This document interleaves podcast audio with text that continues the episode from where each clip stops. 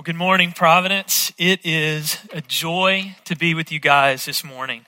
Um, what an incredible truth that we just spent three songs singing. I mean, uh, what a privilege, not only to, to stand together and to raise our voices, but to even know the truth that we were just given the grace to sing about uh, is a remarkable thing. So, this morning, we are in uh, the last week of a five week series on sharing our faith.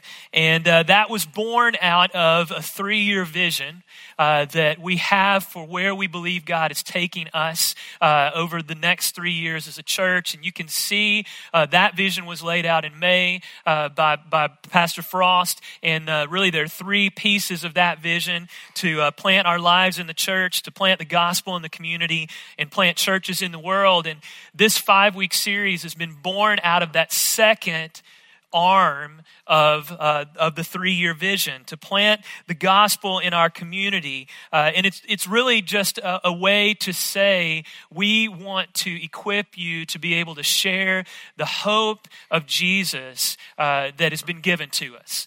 And uh, we've looked over the last five weeks at, at what Brian has called five ingredients uh, that are all important but alone are not the full picture of what it's like and what and the power that we've been given to share our faith. And we started with remembering clearly, uh, just a recalling of the time that you come uh, to believe in Jesus as your Lord and Savior. And then out of that, in week two, we looked at that that that, that remembering should spur us or compel us to live authentic lives that are consistent with what Jesus has done uh, and that we would pray faithfully. Week three, we looked at praying faithfully for the opportunity to share that truth uh, with others. And then we looked at, at, caring personally, all these things born out of what Jesus has done, that we would care personally as a, as a reflection of the God of all comfort and care, the one who gives the greatest care. Uh, and then today, we're going to look at the final piece of that puzzle to share clearly. Now, uh, the truth of the matter is this for most of us, if we've professed faith in Jesus Christ, uh, the first four, um, uh, they may be a challenge, but we feel comfortable with them right? We, we feel comfortable thinking about what Jesus has done for us. We may even feel comfortable living out the truths of the scripture in a way that's authentic with people around us. Uh, we'll certainly pray for other people, and we'll even extend a, a love through care. Uh, but we, we, like, we often like to stop short there. Surely someone else can do ingredient number five share. Do I actually have to speak? to anyone in order to share my faith. And, uh, and what we see though in the scripture is that, that God expects that of us. The very last thing that Jesus said when he was with his disciples on this earth was to go and make disciples of all men and uh, baptizing them in the name of the Father, Son, and the Holy Ghost. That, that, that that by default required that the truth would be spoken. And so, as he commanded his disciples to go, he sent them with a message to proclaim. And the reality is that we should be sharing our faith. And so today, really, my task is simple. Uh, if we're going to share our story, then and we're gonna we're gonna live out authentic lives and we're gonna pray and we're gonna we're gonna care then what is the the essential piece of what we share this morning we're really gonna look at that the content of what we share and how we ought to share it. And we're going to do that by looking at a passage in uh, 1 Peter in uh, chapter 3. If you are here with us today and you're in this room and you don't have a Bible, then there's one, should be one in the chair in front of you to your right or your left. And uh, you can certainly follow along with us in that. Uh, if you don't own a Bible, then that would be our gift to you that we'd love for you to take it. And uh, if you want, if you have that Bible, you can look on page 1015. That's where the passage is going to be. Uh, now, what I want to do really quick before we read the passage passage is set up a little bit of the background of why Peter wrote this, this epistle. Um, the, the, and, and why Peter even has the right to, or I say the right to, why he addresses the things that we're going to look at this morning. If you remember anything about Peter, you remember that at, at, upon Christ's arrest and his trial, that Peter, the one who would quickly speak at every opportunity, right? A man that was not short of words uh, suddenly grows remarkably silent in the face of persecution and out of fear, not only does he not speak, but in the course of the evening of Christ's arrest and ultimately his crucifixion the next day, Peter denies Jesus three times. Peter, in fear, shuts down and doesn't share. And God, in grace, restores Peter after his resurrection, Jesus' resurrection. He comes to Peter and he restores him. And then he gives him a task to feed his sheep. In other words, encourage those who will believe in me. So Peter spends the rest of his earthly life doing that very thing. And this letter is born out of that. And the recipients of this letter were believers that, because of persecution against the church, were scattered throughout the Roman Empire, primarily in Asia Minor.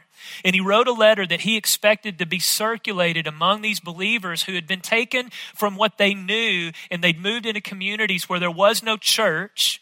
There was no gathered body of believers, and he sent this letter as an encouragement to them, knowing what they faced, knowing the fears that they had, and, the, and even the stress and the persecution and the suffering that may be either behind them or before them. And he penned this letter. And this is what he writes in chapter 3 that gets to the heart of what the message is that we ought to share and how we ought to share it.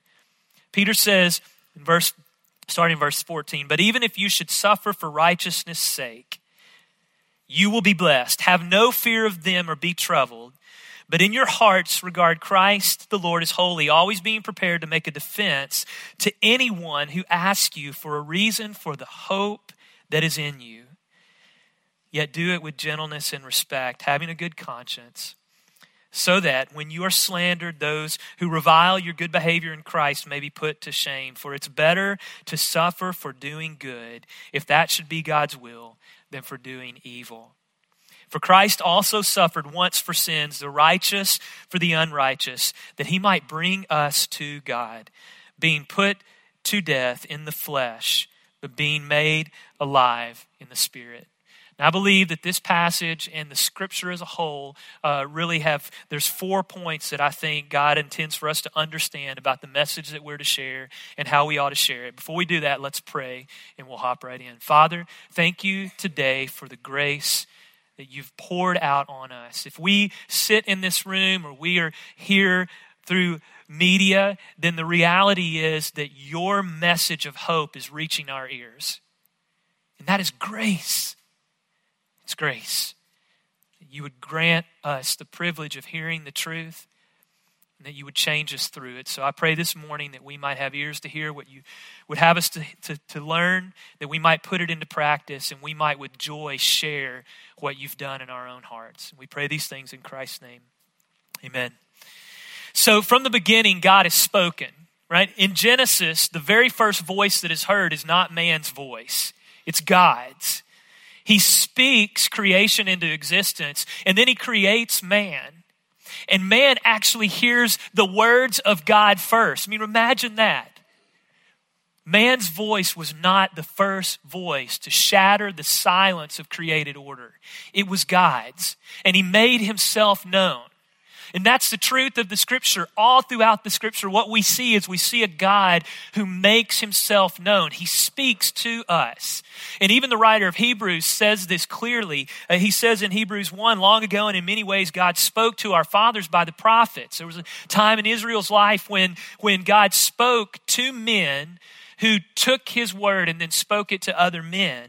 But the writer goes on to say, but in these last days, he's spoken to us through his son. God came to earth in the form of Jesus Christ. He sent his son, and his son then spoke to us. And he goes on to say about his son, who he appointed him an heir of all things, through whom he also created the world. In other words, Jesus, the one who came and spoke God's word in the flesh, was the same one who at creation spoke us into existence. Our life is ours because Jesus has breathed it into us. And, and so we got a God who wants us to know him. He wants us to know him, but he also wants us to know his gospel. He wants us to know the truth of our need for him and the salvation that he offers. And so we have to ask ourselves then if God wants us to know the gospel and we're believers and we confess faith and belief in Jesus Christ and, and the gospel, then we, we've got to ask ourselves a question what is the gospel? We use that term all the time. And there are tons of, of things that are said about it. Uh, but, we, but if we're going to share it, we ought to know what it is. And really, at its core, the gospel is this. And what the scriptures teach us is God's story of his pursuit of sinners. God's story of his pursuit of sinners. It's a glorious story. It's a story of love. It's a story of betrayal. It's a story of unimaginable sacrifice and unmerited reconciliation. And it's a story that has, a, that has an ending that's better than any fairy tale that's been told. Right? That's a story. And, and from that sense, the whole of the scripture is telling the gospel, the, the, the big picture of what God is doing. And uh, there's, there's even a tool that's out there that, we, that we've made available to you guys to help tell that big story of what God is at work doing. It's called the Three Circles. And, and I just want to take a second to walk through even this so you can see it in action. Uh, and, and, and we can look at what God would have for us to know. Now, the reality is for most of us, uh, part, as we come into sharing our faith, there's always this tension of how do I even get started in a conversation, right? I mean, that's the hard part. Do I just go up and say, hey, I want to, I want to share, tell you about Jesus? And that has, certainly people do that and it works. But for most of us, we've got to ease into that, all right? And there's a reason why, and we're going to look at it in a minute. But the reality is that there's not a person who has lived much time on this, wor- in this, on this earth who will not agree with you that this place is broken. I mean, we have anger and frustration and contention we don't have to look very far to see that things don't work the way that they ought to. And for many of us, that's a starting point for conversation with others. Whether we meet people in their brokenness or we just are witnessing brokenness around us.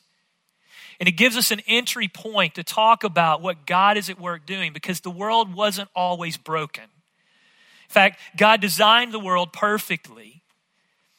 And we can see details of God's order, and even now in the things that were created. But early on, as He created a perfect world and He made man, He actually made man. You guys know what you were made for?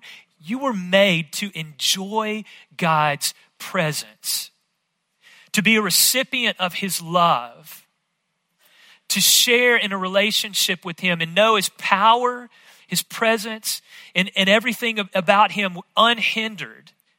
But for most of us, we have to admit, if, if, even if we're believers, we certainly can recall a time when we were very far away from God. And even if we are believers, there's probably a time in our lives now where we feel like we're separated from God. We feel the weight of the brokenness that's there. So, what happened? Well, the, the scriptures tell us that it was sin that God made us to enjoy Him and His love and His presence. And, and, and, to, and, and in a sense, to worship Him, to follow Him, to listen to Him and obey Him. And out of rebellion, we, we stopped doing that. We wanted to be in control. And that was sin. Our disobedience to God in the way that He made us was sin. And sin led to brokenness. And it did, the big thing that sin broke, if you look in Genesis, is sin broke our relationship with God. Adam and Eve suddenly realized that they could not come into God's presence. In fact, they hid from God. And the biggest problem that we have is the brokenness that exists between us and the God who made us. But that's not the only brokenness that exists. That actually affected everything else. And so we have tension in this world between one another because of sin. Because of our broken fellowship with God, we fight and we err, and we don't have to look very far in social media or on the news to see the effects of this. We don't have to look outside of the context of our own families. If you have children, you've seen this at work in your own children and in your own heart toward your children. And brokenness affected man's relationship with man, but it also affected man's relationship with the created world. Suddenly, life got very hard. And what we've done since the garden is we've attempted to fix our brokenness with every imaginable thing possible. We've, we've attempted to fix brokenness with medicine and with technology, with stuff. But every attempt that we have at fixing brokenness ultimately just leads to more brokenness. And if the story ended here, it'd be really bad news, but it doesn't. Because God, the one who made us, who made us for perfect relationship with Him, He also pursues us to restore that relationship. And that's where the gospel comes in. When we say the gospel in this context, we're talking about something specific, and that is this that God, out of a love for us, pursued us by sending His own Son to this world, the broken world that sin now has affected he stepped into our brokenness. He lived perfectly the way that we could not and we can't. He went to the cross because of our brokenness and for our brokenness. He gave his life so that we might be restored to him. And all that the scriptures tell us that we have to do in order to receive what Jesus is offering is to repent of our brokenness, to, to admit to God, I cannot do this alone. And to believe that Jesus did the unthinkable, that he paid the debt that I owed to a holy God. And he, in turn, restored my relationship with him. And out of that, then, if we simply confess that, we repent and believe that God, in that moment, restores our relationship with him. Not because we deserve it, because frankly, we don't. To a person in this room, there is no one sitting here who deserves to be restored to God. God, in His love and His grace, pursued us, and He does it through Jesus. And when He does that, then He restores us to be able to live out that design. And that's the message. That's the, the message of the gospel. But it's only good news if we get to Jesus right? And so we might say, well, what's essential? Do I have to share all of that when I share my faith? Well, in some manner, you may. But the scripture tells us that there's really one key essential part to sharing the gospel that we have to get to. And Peter gets to it here in this passage in verse 18 when he says, For Christ also suffered once for sins, the righteous for the unrighteous, that he might bring us to God being put to death in the flesh and made alive again in the spirit. Now, you may say, well, is that really the full context of the gospel? Well, you have to remember this is well into a letter Peter wrote. So if we look at the very beginning of First Peter, what we see Peter say to them is, Blessed be the God and Father of our Lord Jesus Christ. According to his great mercy, he caused us to what? Be born again to a living hope through the resurrection of Jesus Christ from the dead to an inheritance that is imperishable and undefiled and unfading, kept in heaven for you, who by God's power are being guarded through faith for a salvation ready to be revealed in the last time. Peter's already told them the gospel, the good news of what Jesus has done and the birth that he brings us. So when he gets to chapter three, he's skipping a rock back across it to remind them of the reason why they can have hope, where that hope comes from, and why that hope gives us the ability to share. Paul says it this way, and in fact, I've heard this passage in 1 Corinthians called the gospel in a nutshell. If you want to know what you ought to get to when you share your faith with other people, then there's really there's really three components, and they all revolve around Jesus and who he was. And this is how Paul says it. I want to remind you, brothers, of the gospel that I preached to you. He goes on to say, the gospel that you received and in which you stand and by which you're being saved if you hold fast to the word that I've preached to you, unless you believed in vain. And then he says what that gospel was. For I delivered to you as of first importance what I also received that Christ died for our sins, according to the scriptures. In other words, that God already told us this, this would happen right? It wasn't a surprise and it wasn't plan B, that this was God's plan all along, according to the scriptures, that he was buried, that he was raised on the third day in accordance with the scriptures, and then that he appeared. Right? So, what are the key ingredients that we have to share? If we're going to get to the good news, then we need to share that God sent Jesus to save us, and that Jesus came and he lived a perfect life and he died our death and it was all in accord with what God had already said would happen so that we might be restored to him. And not only that, when God was when when Jesus was resurrected that he actually appeared to people and then the, the scriptures have eyewitness accounts of the resurrection of Jesus Christ to confirm for us now even today as we read the truthfulness of what God was at work doing. And that's at the core of the gospel. What is common is Jesus. Jesus. It's not good news if we don't get to the Savior. But that's the joy of what we get to share. Jesus makes the good news good. God wants us to know Him and He wants us to know His gospel. And the simple reality is this the good news of Jesus is only good if we get to it. And here's, here's the remarkable thing about Jesus Jesus doesn't just make our lives better, Jesus gives us life. Right? If we're sharing with other people, Jesus is not a way to have a better life. Jesus is a way to have life. Guys, we're dead in our trespasses without Jesus. So, the message that we get to share, our story, has to be His story.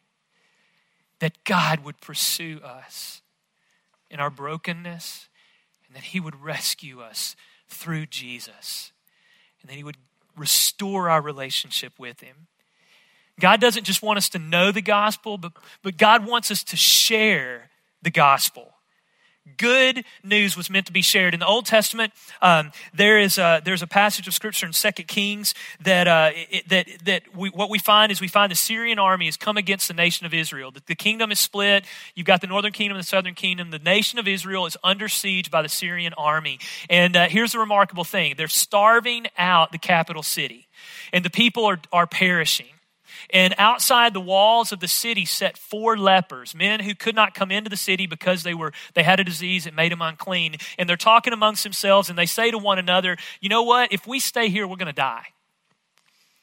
And uh, so we ought to just go to the Syrian army because if we go in the city, there's no food. We're going to die anyway. So let's go to the Syrian army, and they'll either kill us and we'll die, or they'll they'll show they'll show favor to us and we might get something to eat. So they muster up enough strength to go to the Syrian army, but they walk into the camp and the camp is deserted. And what we later find out is that God actually caused them to hear a report that was not true about them being, their, their homeland being attacked. And so they withdraw from the city and they go in such haste that they leave the entire camp, everything in it food, supplies, money bags. They just get up and leave. And these four lepers, men that were despised by the community because of their sickness, they walk into this camp and they plunder it and they take food and they eat and then they gather up gold and some stuff and they go and they hide it and then the scriptures tell us this in Second kings they come to a place after they've done this and they say to one another we're not doing right this day is a day of good news. If we're silent and we wait until morning, punishment will overtake us. Now, therefore, let's come and go and tell the king's household. Guys, good news of salvation is meant to be shared. And even in the pages of the Old Testament, long before Jesus steps on this earth, God is showing us a picture of what is to come for us. Salvation through the hand of God is not meant to be kept quiet.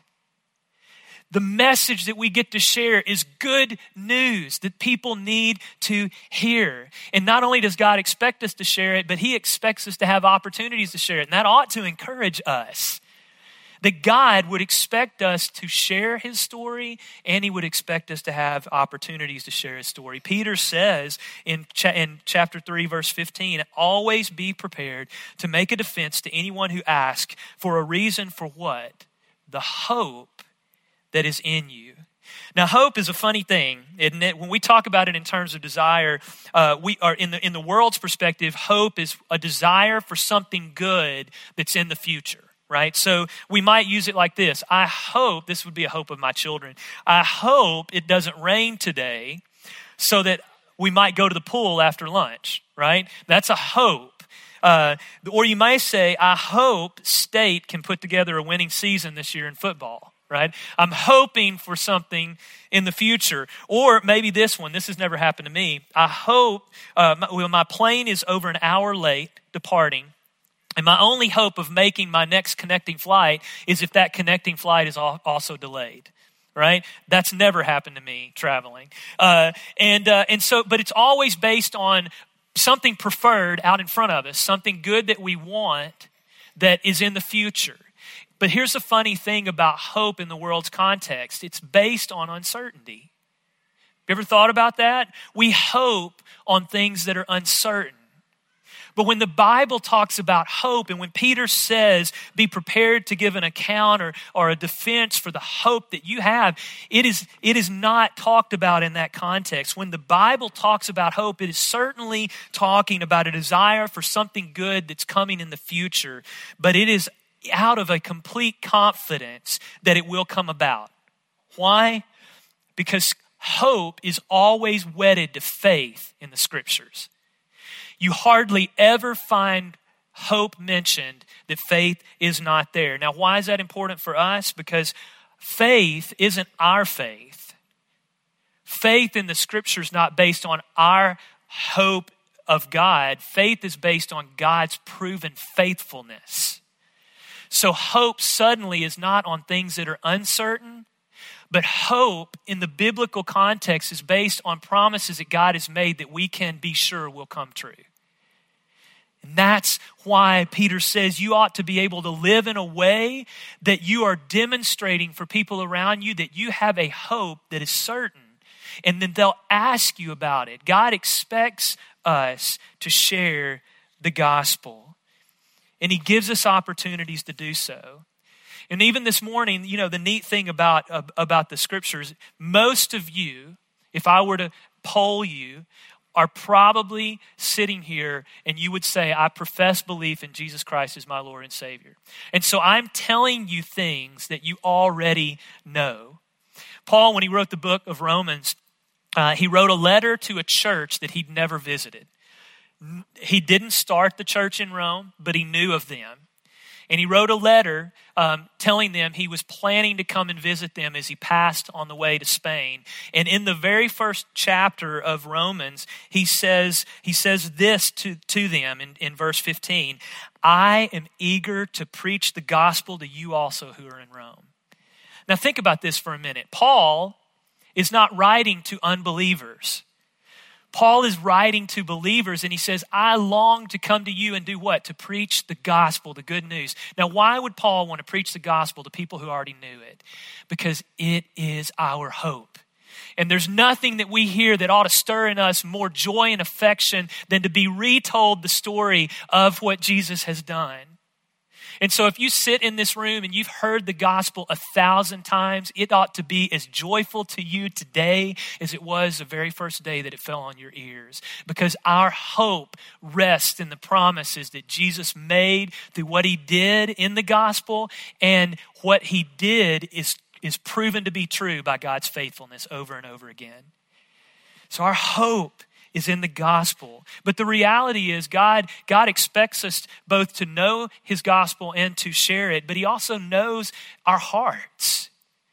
You remember we we come to sharing our faith with a little bit of trepidation, with fear. Almost every time we see it in the scriptures, testimony about God's salvation is attached to an to to really usually to a spoken word of don't be afraid. Why does God do that? Because He knows our fears. And He wants us not to fear. So God graciously addresses our fears. And he does it even here in this passage with First Peter. Peter simply says, Have no fear of them, those who may oppose your message or may ridicule you for it or look at you and wonder, How absurd are they following this? He says, Have no fear of them or be troubled, but in your hearts regard Christ the Lord as holy. Now, the, the word regard there or honor, your scriptures may say honor uh, Christ the Lord is holy. It's actually the same word for fear. So here's what Peter is saying don't fear man and his response to you and all the things that may be attached to that, but fear God. And you may say, well, that's great. You're telling me to replace one fear for the other. Right now, fear is an interesting thing. See if this will help you guys think about it. I'm going to put a couple of pictures up rapidly, probably. So, all right. So, the first one, there are lots of things that man fears, right? Uh, we may fear clowns, right? I mean, legitimately, there are people. My daughters sat in in uh, the service earlier, and they said, "I'm really angry at you for putting that picture up," right? Because there are certain things that evoke fear in us. Some people may be afraid of snakes. Now, I don't have a picture of snakes because my wife told me if I put a picture of snakes on the board, that she would not come to uh, worship this morning.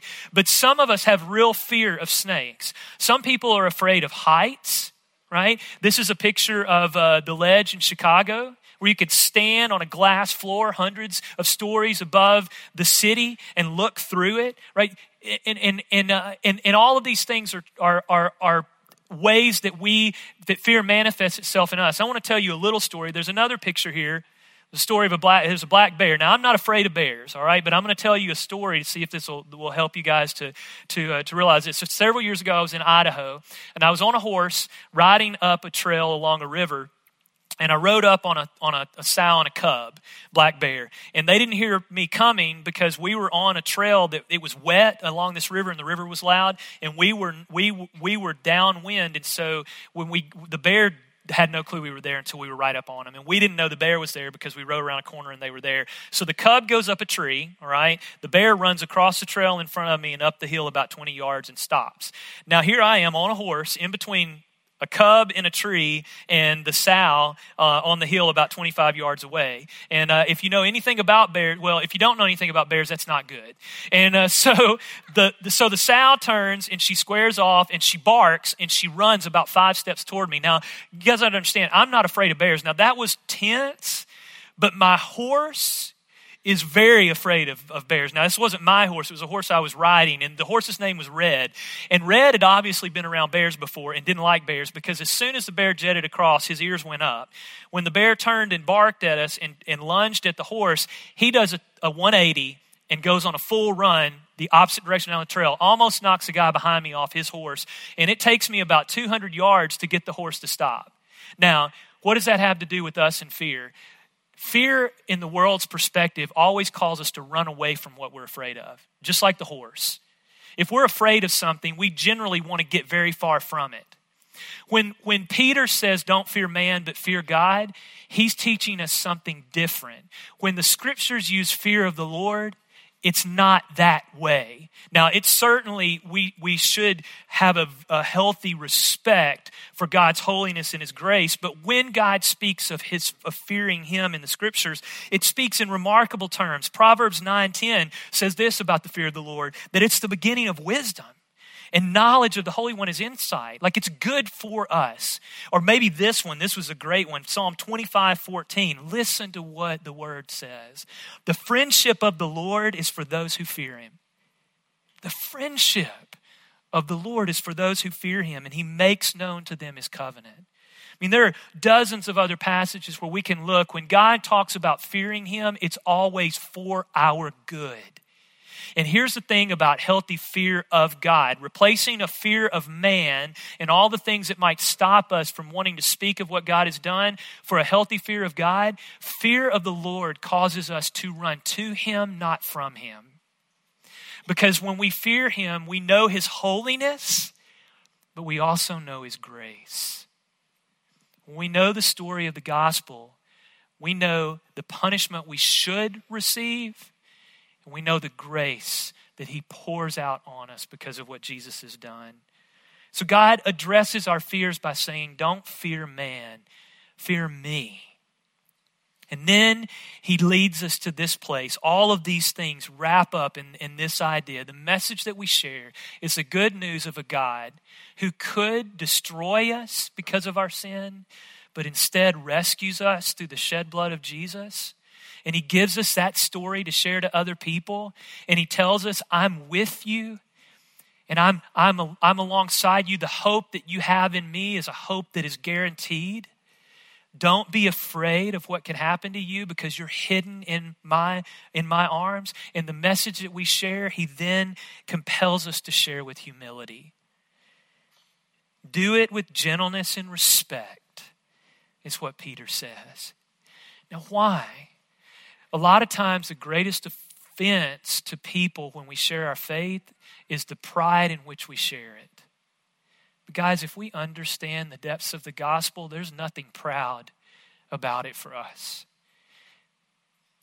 We were dead in our trespasses and need needed a savior. The hero of our story is not ourselves. The hero of our story is a loving and gracious God.